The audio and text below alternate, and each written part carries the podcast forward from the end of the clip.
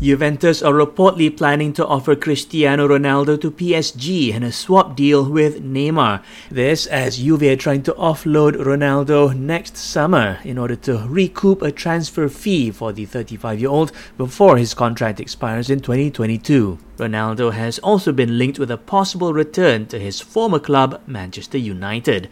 It's believed that the Red Devils have already made an official approach to Ronaldo.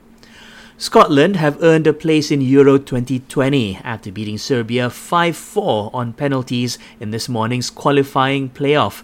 The game went to a shootout after both teams ended level at 1 all at the end of extra time. Euro 2020 will be Scotland's first major international tournament since the 1998 World Cup.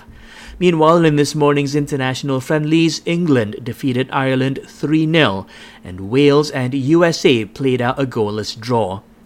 And the Interlagos circuit in Sao Paulo has reached a deal with Formula One officials to host the Brazilian GP until 2025.